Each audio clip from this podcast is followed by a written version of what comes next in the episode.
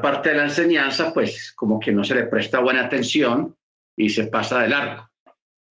Pero si nos concentramos en el significado de estos 10 días, eh, es ya interesante e importante porque vamos a entender el por qué el Eterno puso la fiesta de Yom Teruah, la fiesta de las trompetas, y a los 10 días exactamente era la fiesta de Yom Kippur.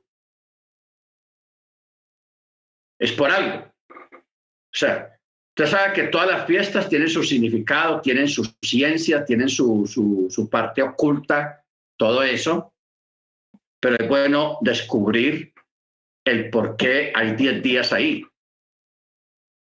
Porque hay 10 días entre Yom Teruah o Rosh Hashanah y Yom Kippur. Primero, tenemos que irnos para Matillahu, Mateo 24. Porque ahí está la, la clave y ahí está el principio de todo. Mateo 24, en el verso 3, dice, en adelante, y estando sentado en el monte de los olivos, se le acercaron los discípulos en privado, diciendo, dinos, ¿cuándo será esto y cuál será la señal de tu venida y de la consumación de la era? Que hay tres preguntas. O sea, para usted entender Mateo 24, hermanos, no hay que leerlo al estilo cristiano, hay que leerlo con mente exegética. ¿Por qué? Porque aquí nos estamos dando cuenta que los discípulos le están haciendo tres preguntas a Jesús. Entramos y seguimos leyendo, teniendo en cuenta que ellos le preguntaron tres cosas a Jesús, vamos a entender el contenido de Mateo 24. ¿Qué le preguntaron? ¿Cuándo será esto? Primera pregunta. Segunda pregunta. ¿Qué señal tenemos de tu venida? Segunda pregunta. Y tercera pregunta, ¿cuándo va a ser la consumación de la era? O sea, el final de todo. Tres preguntas. ¿Cuándo será? ¿Cuál va a ser la señal? ¿Y cuándo va a ser la consumación? O sea, el final de todo. Y aquí en Mateo 24, en todo el capítulo, está la respuesta a las tres preguntas. Entonces, lo que tenemos que hacer es ir leyendo y ir sabiendo cuál pregunta es, la respuesta de cuál pregunta. Por ejemplo, vamos a empezar de una. La segunda pregunta, ¿qué señal va a haber? Esa señal está en el verso 15. ¿Qué dice el verso 15? Por tanto, cuando veáis la abominación de la desolación, en otras Biblias dice la abominación desoladora, dicha por el profeta Daniel, la cual va a ser puesta en el lugar santo, el que esté leyendo, entienda. Mire que ahí da pistas. Primero, nos manda al libro de Daniel. Y segundo, dice que cuando es puesta en el lugar santo, y dice, el que esté leyendo entienda que es lo que estoy diciendo. Claro. Esta palabra que hay aquí entre paréntesis, el que esté leyendo entienda, no es original, sino que el, el el escritor de este evangelio, él sabía lo que estaba diciendo ahí. Entonces él puso la cuña, insertó ahí esa, esa porción cuando dijo, el que esté leyendo entienda. Y lo puso entre paréntesis, dando a entender que es una adición que se hizo cuando se empezaron a sacar las traducciones y las copias. como para ayudar al lector a entender, el que esté leyendo entienda.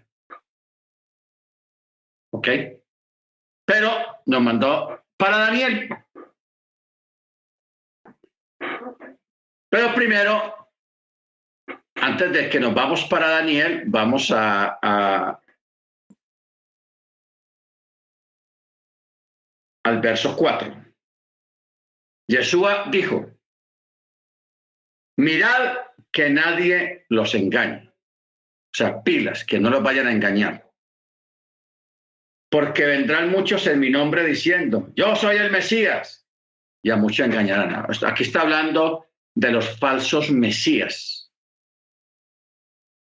Ahora, ¿qué es un falso Mesías? O en sí, ¿qué es un Mesías? Un Mesías, la palabra machaya o machia quiere decir ungido. Ungido.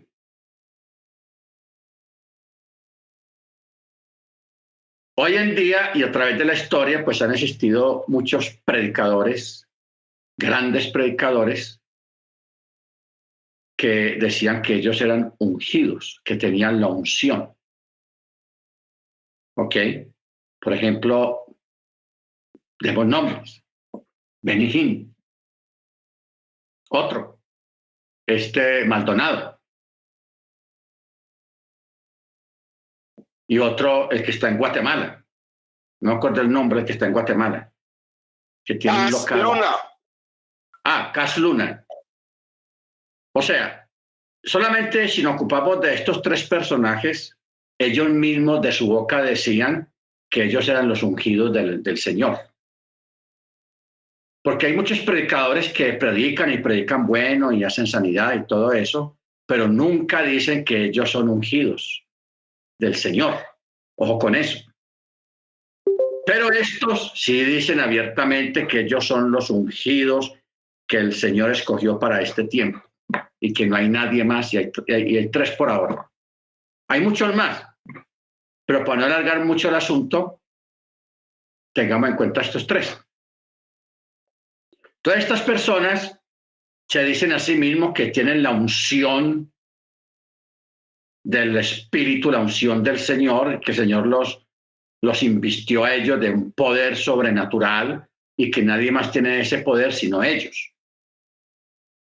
Entonces ellos hacen sus cosas, hermanos, cosas espantosas, realmente terribles en cuanto a la palabra, en cuanto a la, a la escritura, que no vamos a hablar de eso ahora pero son cosas terribles, espantosas.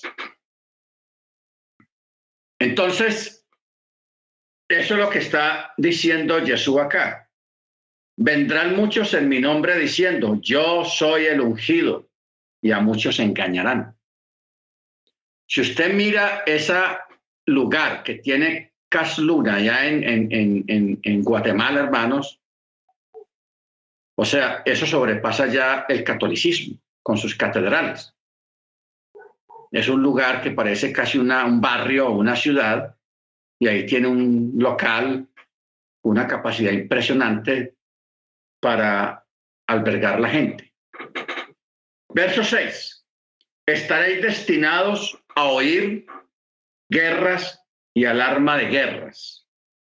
Mirad, no se alarmen, porque así debe acontecer, pero todavía no es el fin porque será levantada nación contra nación, reino contra reino, y habrá hambres, terremotos en diferentes lugares. Cuando en el texto original, cuando dice hambre, está hablando de pestes, o sea, de virus, de enfermedades, como la peste bubónica, la peste negra, la peste aviar, el coronavirus, el COVID y todas esas vainas de eso es que habla el texto originalmente. Cuando dice, habrá hambres y terremotos. Esta palabra hambres fue incrustada ahí, pero lo que dice en el texto original es pestes, o sea, enfermedades mortales. Pero porque se levantará, bueno, y verso 8, y todas estas cosas serán el principio de dolores de parto. Entonces os entregarán a tribulación y os matarán y seréis aborrecidos por todas las naciones a causa de mi nombre. Vamos a concentrarnos en este verso 9. Verso 9. Dice, os entregarán a tribulación, o sea, la, la Keilah pasa por tribulación. Eso es lo que dice ahí. Y os matarán. No dice que vamos a sobrevivir o que van a sobrevivir y que van a ganar. No, matarán. Ojo con eso. Entonces, ahora sí, esto nos lleva a Daniel. Vámonos para Daniel 7. Daniel 7, verso 21. Pero vamos a leerlo a partir del verso 20. Es muy simbólico todo esto acá, pero ahí está claro al final. Dice, 7, 20 de Daniel. Asimismo, acerca de los diez cuernos que tenía en su cabeza y del otro cuerno que le había salido, ante el cual habían caído tres, ese cuerno tenía ojos y una boca que hablaba grandes cosas y su aspecto era más imponente que el de sus compañeros. Y observé que este cuerno hacía guerra contra los creyentes y los vencía. Ojo con eso. Hacía guerra contra los santos o los creyentes y los vencía. Aquí no estamos hablando de victoria de los creyentes, no. Yo sé que afuera en el mundo cristiano se utiliza mucho la, invencibilidad de la congregación, de la Keilah, que son invencibles, que no los toca ni mandrake, todo eso, y en parte tienen razón, pero crear una, una, una para este tiempo, una Keilah, una congregación invencible e intocable, no da. ¿Por qué? Porque aquí dice, y observé que este cuerno, o sea, un emperador, un hombre grande que se va a levantar, hacía guerra contra los creyentes y los vencía, los mataba. Corroborando las palabras de Yeshua cuando dice, entonces os entregarán a tribulación y os matarán. Aquí habla de, de morir de morir. Y esto está adornado cuando dice, y seréis aborrecidos por todas las naciones a causa de mi nombre. Hoy en día, mucha gente de pronto tenga admiración por los creyentes. Ay, qué bueno para ustedes, qué lindo ese talid, cómo suena ese chofar, y no, ese chaval tan bueno, y hay admiración. Pero va a llegar un momento en la historia dentro de poco tiempo de que esa admiración se va a convertir en odio. Odio. No sabemos en este momento de qué forma es que este líder va a convencer a, la gente, al mundo entero, de que nosotros somos lo peor que hay en el mundo, porque yo escuché una vez a un predicador muy notable en la, en la iglesia muy notable, un líder de esos de arriba, que era antisemita y era abierto antisemita. Y una vez le escuché en una enseñanza de pastores que él dijo, los judíos son lo peor que hay en el mundo, son, son el cáncer del mundo. Hay que destruirlo. Él lo dijo así. ¿Por qué? Porque él era antisemita. ¿Ok? Entonces, si eso lo dice un pentecostal que dice que ama al Señor, que hace ayunos, que hace oraciones, que hace vigilias, decir semejantes palabras en contra del pueblo del Eterno, ¿qué podemos esperar de un impío?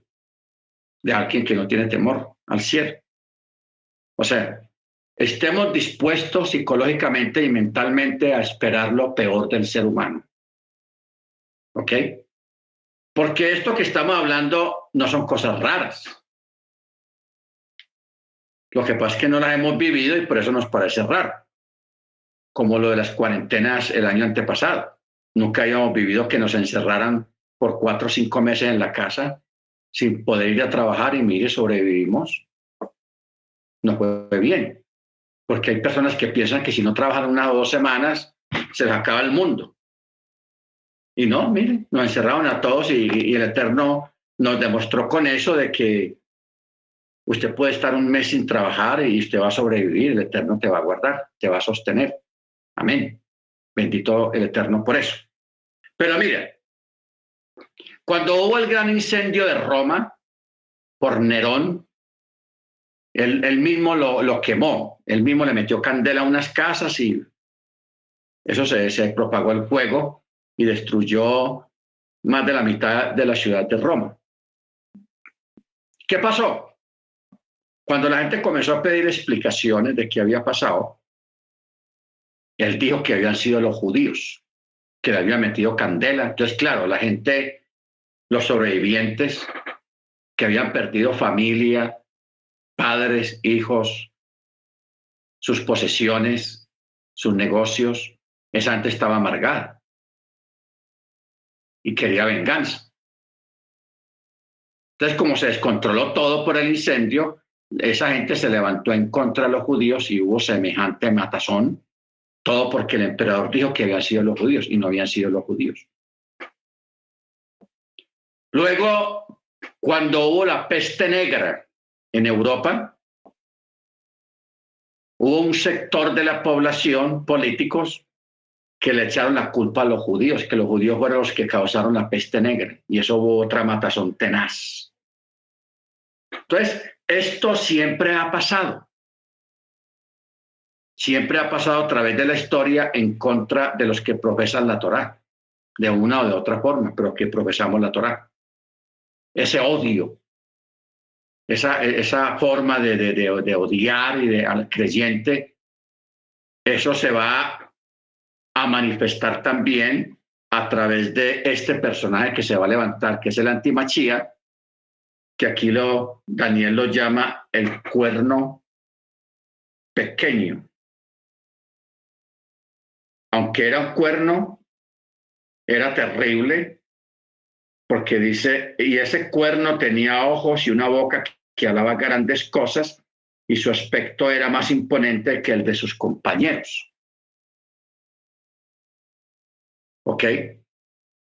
Entonces, se va a, va a ocurrir algo, hermanos, en la historia futura, una tragedia, un desastre, lo que sea que ocurra, o una crisis económica bien tenaz, o, un virus o una enfermedad, y le echen la culpa a los creyentes. Ah, eso fueron ellos. Entonces, va, se va a desatar un odio muy grande en contra de los creyentes, por eso dice, y observé que este cuerno hacía guerra contra los santos y los vencía.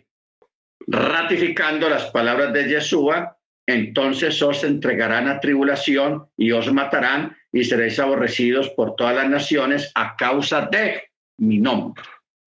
Pero este tiene otro contexto. Está en Apocalipsis capítulo 13.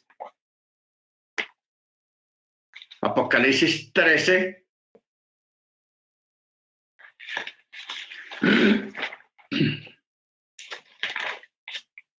Apocalipsis 13, ah, buscando en Hebreos. Ah, verso 7. Dice, pero vamos a leerlo a partir del 6, porque este personaje que está hablando acá es el mismo de Daniel. 7.21. Simplemente que Daniel se, les llama el cuerno. Pero acá tiene otro nombre. O sea, se amplía más. Dice el verso 6. Y este abrió su boca, no, vamos al verso 5. Y le fue a una boca que hablaba grandezas. ¿Se acuerdan lo que leímos en Daniel? Que hablaba grandes cosas. Está hablando del mismo personaje. Simplemente que aquí dice, hablaba grandezas y blasfemias. Y le fue dada autoridad para actuar 42 meses. ¿Qué es 42 meses, hermanos? Tres años y medio. O sea, los primeros tres años y medio de los siete años que hay para los tiempos finales. Tres años y medio. Luego dice, y abrió su boca en blasfemias contra Elohim para blasfemar su nombre y su tabernáculo y los que moran en el cielo. Y se le concedió hacer guerra contra los creyentes y vencerlos. Y también le fue dada autoridad sobre toda tribu y pueblo y lengua y nación. ¿Qué, qué más dice el verso 8? Y lo adorarán todos los que moran en la tierra cuyos nombres no han sido escritos desde la fundación del mundo en el libro de la vida y del Cordero que fue inmolado. Contexto. Hay que mirar otro contexto. Tengamos en cuenta lo que acabamos de leer acá. Dice, y lo adorarán. ¿A quién? A este que blasfema. No pensemos, hermanos, que blasfemar es decir palabras vulgares, no. Nosotros tenemos que entender bien la, la escritura. Blasfemar no es decir palabras vulgares.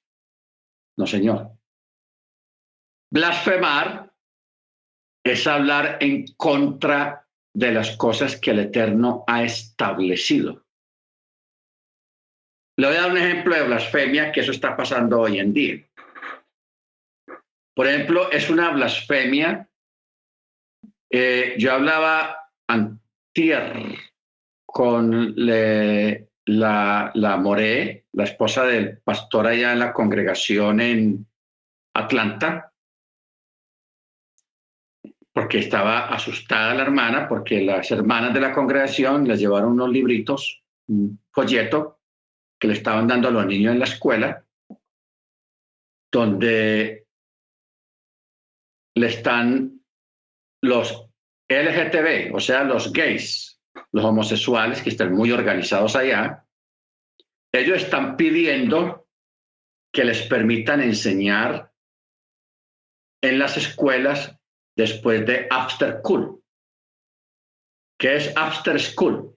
After school es que allá como la gente trabaja tanto y todos tienen que trabajar hasta los, los, el papá y la mamá y tienen un horario y salen por ahí a las 5 o 6 de la tarde, los dos, y el niño sale a veces a las 3 de la tarde o a las 2 y 45.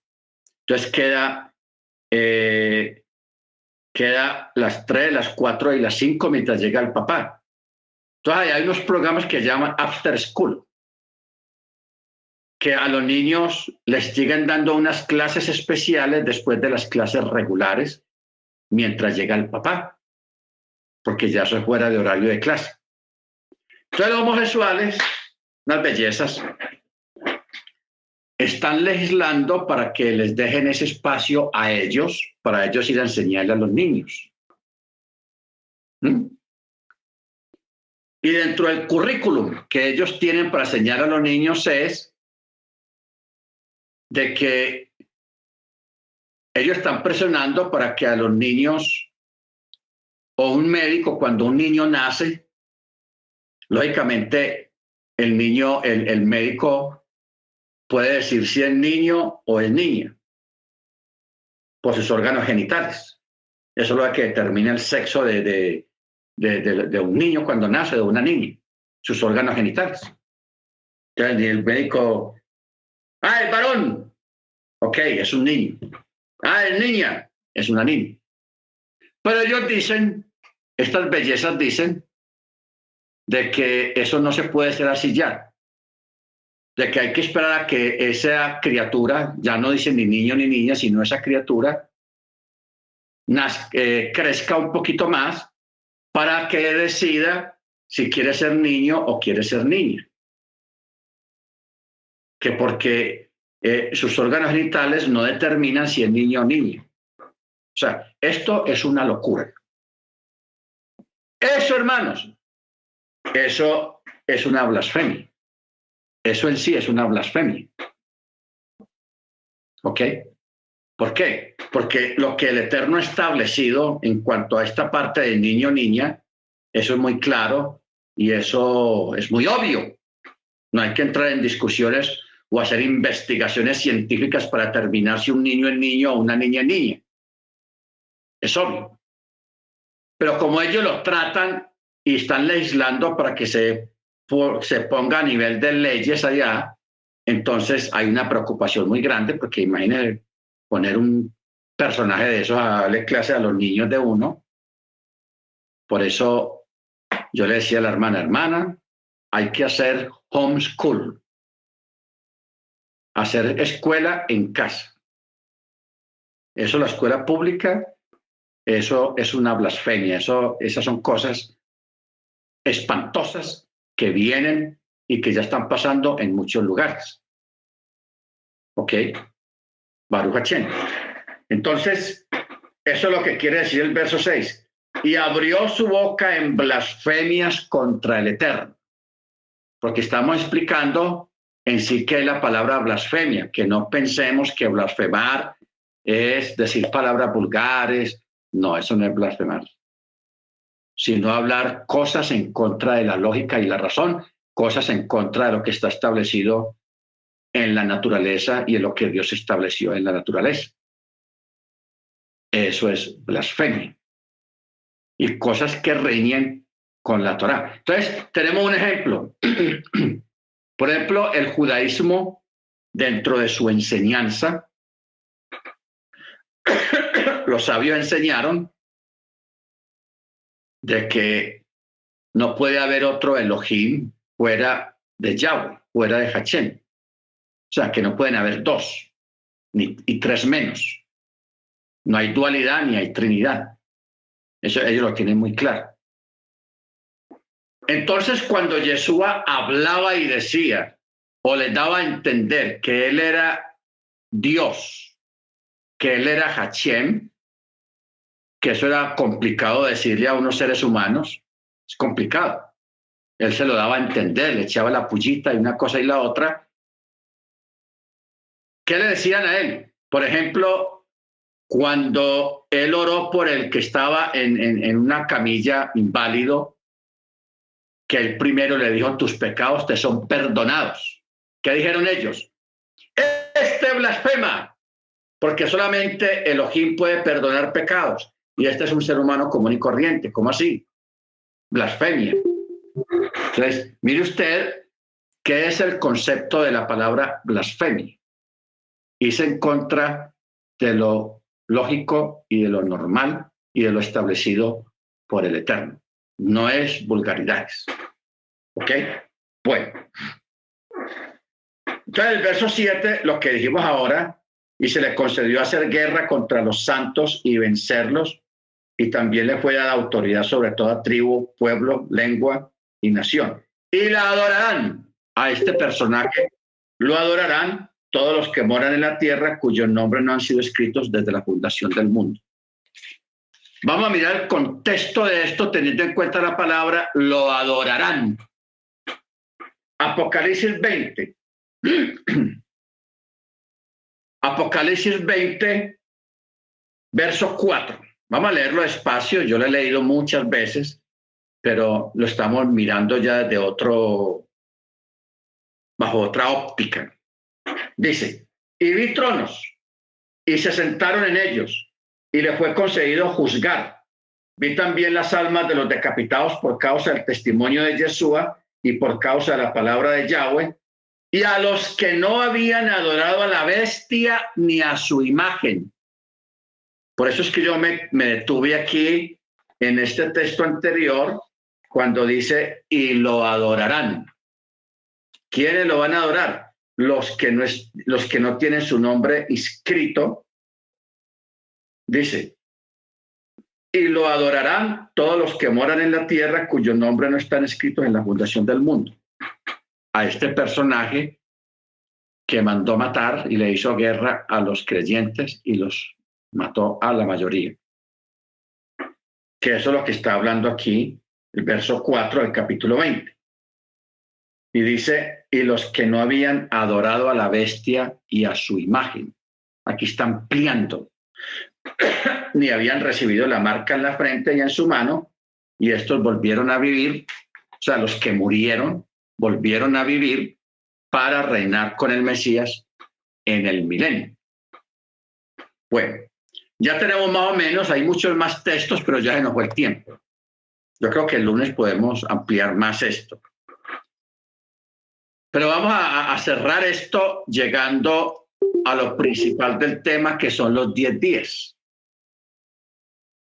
O sea, ya leímos lo que dice Daniel 9:27, hará guerra contra los santos y los vencerá. Luego, en Apocalipsis 13:7, lo que acabamos de leer, que hará guerra contra los santos y los matará. O sea, estos dos textos y lo que dijo Yeshua que eh, estáis destinados a tribulación y os matarán. O sea, tenemos tres textos por ahora que están hablando del mismo tema, una matanza. Ahora, lo que estamos averiguando es cuándo va a ser esa matanza. ¿En qué periodo va a ser? ¿Cuándo va a ser? Esa matanza va a ser en los diez días en los 10 días, que están reflejados en la diferencia de tiempo que hay entre Yom Terrúa o, Rosh Hashanah y Yom Kippur. Porque cuando usted, a partir de Rosh Hashanah o, o Yom la fiesta de las trompetas, se cuentan 10 días hasta Yom Kippur. La matanza va a ser en esos 10 días, la matanza que está en Daniel 7:21, eh, Apocalipsis 13:7 y Mateo 24, Mateo 24, 9. Estos tres textos están hablando de lo mismo, una, una matazón, una matanza. Porque Jesús lo dijo claro, él no dijo, algunos se van a escapar yo no voy a permitir que los toquen, no Mire lo que él dijo. Os entregarán a tribulación y os matarán. Y seréis aborrecidos en todas las naciones por causa de mi nombre. Aquí está hablando de una matanza y esa matanza va a ser en estos diez días, que los judíos los llaman los días escondidos. Tiene muchos nombres. Ahora, ¿dónde está estos diez días. Libro de Apocalipsis, capítulo 2. Está insertado el texto aquí en este relato de las cartas a las Keilot. Esta es la carta a la Keilot en Esmirna.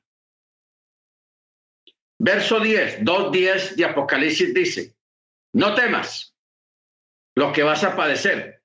He aquí que Hasatán, que el Eterno lo reprenda, está a punto de echar en la cárcel a algunos de vosotros, para que seáis probados y tendréis tribulación. Mire que aquí Juan o el Espíritu que le está dictando esto a, a Johanán, le está usando las mismas palabras que utilizó Yeshua. Tendréis tribulación y os matarán. Simplemente que Yeshua omitió la palabra diez días, pero aquí sí lo está diciendo. Tendréis una tribulación de diez días. Sé fiel hasta la muerte y yo te daré la corona de vida. ¿Ok? Diez días. Ten. 10 días. Entonces, por eso es que el Eterno, desde antes de la fundación del mundo, cuando creó los Moadim, las fiestas, Él trazó estos 10 días para que nosotros los fuéramos celebrando, porque los judíos a estos 10 días los llaman los 10 días de introspección, porque viene Yom Kippur. O sea, en preparación para Yom Kippur. Pero esos diez días están apuntando a este evento que va a durar 10 días. La gente en todo el mundo, el antimachía que va a gobernar en todo el mundo, porque Yeshua lo dijo y tendrá poder y autoridad de señorío sobre todas las naciones, porque para poder hacer una cosa de esas por decreto, hay que ser un gobernante. No extrañemos nada, hermano, ni pensemos que eso es complicado o difícil, no. Eso ya pasó en un pasado. ¿Cuándo? Babilonia, en el libro de Esther, de Hadassah. ¿Usted se acuerda que en el libro de Esther dice que Amán, el que odiaba a los judíos, él convenció al rey para que en una fecha determinada todos los habitantes de todas las provincias, los países que estaban bajo el yugo de Babilonia, pudieran matar y acabar con todos los judíos. Legalmente, por órdenes y autorizados por el gobierno, por el emperador. Solo que en este caso de, de Hadassah, de, de Amán, no lo pudieron hacer. El Eterno intervino porque no era el tiempo de, la matanza. O sea, Hasatán, que el Eterno lo reprenda, toda la vida ha querido acabar con el pueblo hebreo. Pero él lo ha hecho hasta donde el Eterno le ha permitido. Pero esta vez, en estos diez días que vienen, el Eterno le va a permitir no va a haber otra jadaza que se levante, no lo va a haber, porque Jesús mismo lo, lo, lo vaticinó. Os matarán. Al último dice, sé fiel hasta la muerte.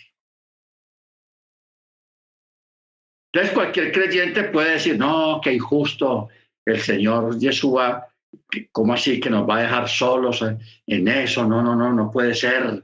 Eh, hay gente que puede pensar así, hermanos, pero esto es un evento de donde van a salir los que van a reinar en el milenio. Así de sencillo. O sea, Yeshua no va a reinar en el milenio, ni le va del reinado en el milenio a cualquier creyente. Claro, para el eterno no todo es cualquiera. No somos cualquiera, de ninguna manera. Pero sí estamos hablando de creyente a creyente. ¿Ok? En este evento, los que van a morir por causa de la palabra y del testimonio de Jesús, hay gente que no le va a dar miedo. Niegue a Yeshua, no lo voy a negar. Yeshua es Yahweh, Yahweh es Yeshua. Yo, él me ama y yo lo amo a él. ¡Pum! Tenga, lo matan. Gente que está dispuesta a morir por él. ¿Ok? Por él. Porque hay otros que van a tropezar. Y Jesús lo dijo ahí, en el, versículo que sigue ahí del verso 9. Muchos tropezarán. ¿Qué quiere decir tropezar? Lo van a negar. ¿Por qué lo van a negar? Por querer vivir. Ah, yo estoy muy amañado aquí en esta tierra, la Coca-Cola y, el sándwich y los perros, el hot dog, bueno, lo que le gusta a cada uno. Por eso es que Yeshua dijo muy claro, el que pierda su vida por causa de mí la ganará. Pero el que trate de salvar su vida, la perderá. ¿Ok? O sea, tenemos esa disconjunctiva. Tenemos esa, esa, esa, esa parte que hay que tener muy en cuenta. Bendito el Eterno. Por eso es que ese tipo de creyentes arrojados de fe, fieros, creyentes fieros, de una fe inmovible, como la fe de esos tres muchachos que fueron lanzados, los amenazaron. Si ustedes no se rodillan delante del ídolo cuando suenen los instrumentos musicales, los mando al horno de fuego, allá los echamos. Y eso de morir quemados no es que sea muy bueno. Pero ¿qué dijeron los muchachos? Preferimos que nos quemes y nos metan en el horno de fuego y morir allá que arrodillarnos delante de su estatua. Y cualquiera puede decir, hermano, pero que, pero eso de arrodillarse, eso no tiene nada de malo, eso es un momentico ahí nomás. Eh, no se haga matar por una bobada de esas. ¿Bobada? ¿Bobada? Porque hay gente que piensa así. Yo he escuchado creyentes con, ese, con esa mentalidad. Ah, ¿cómo yo voy a, a, a, a, dejar de hacer un negocio que se me presentó para hacer el sábado? Es solamente ese sábado, ¿no? Yo después lo recupero, yo después guardo los otros chavat. Las cosas no son así, hermanos. O eres fiel o no eres fiel. ¿Ok? Porque de verdad, cualquier persona puede pensar, eso de inclinarse ante una estatua, ante un ídolo, eso no, eso no es nada. La Biblia dice que un ídolo no es nada en el mundo. Hágale, hermano, un momentico ahí y ya, y todo pasa.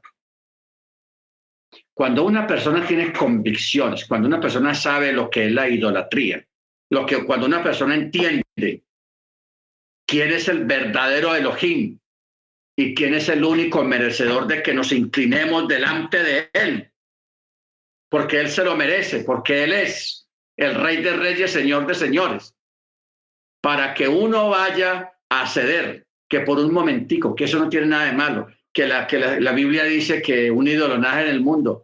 No, uno tiene que ser claro. Las cosas del Eterno tienen que ser muy claras, hermanos. Shabbat es Shabbat. La idolatría es idolatría. El pecado es pecado. ¿Ok?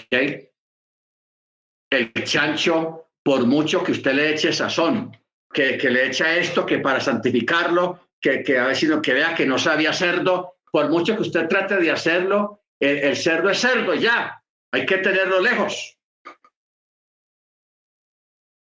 Porque es que hay una comunidad judía allá en Dinamarca, porque Dinamarca es un país que históricamente eh, su economía se ha basado en la, en la cría de cerdos, la carne de cerdo, para exportar y sacar jamones y de todo. Entonces ellos dicen, no, nosotros vamos a crear una, una comida especial, kosher, para que lo coman los cerdos y así santificamos al cerdo para que sea kosher. Todo por ganas de comer un pedazo de chicharrón. No, hermanos. O sea, como dice el dicho, vuélvanse serios. Eh, esto de la Torá son cosas muy grandes, muy sagradas y muy sublimes, como para, un, como para uno andar por las ramas con semejante cosas.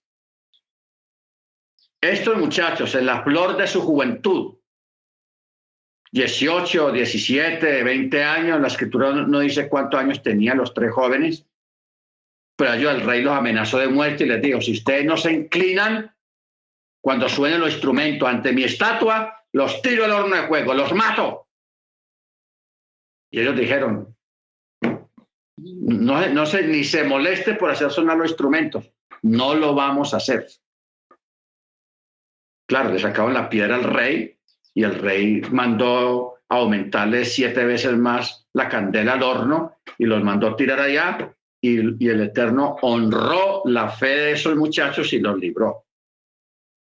Pero en esta matanza de los diez días, nadie va a ser librado porque es necesario hacer ese, ese paso porque ahí es donde se va a conocer quién es quién, quién es fiel y quién no es fiel, quién tiene convicciones y quién no tiene convicciones. Porque el hábito no, no hacia el monje, el uniforme no hacia el policía, el uniforme no hacia el soldado. Es lo de adentro, es la fe, las convicciones. Eso es lo que hace la persona el uniforme, el hábito, lo que sea, eso es secundario. Está ahí y es necesario que esté ahí, pero eso no lo es todo. Son la, la fe, el arraigo y las raíces que una persona tenga en su corazón en cuanto a la fe. Amén. Baruch Bueno, hermano, vamos a parar acá porque ya se nos vino, se nos fue el sol.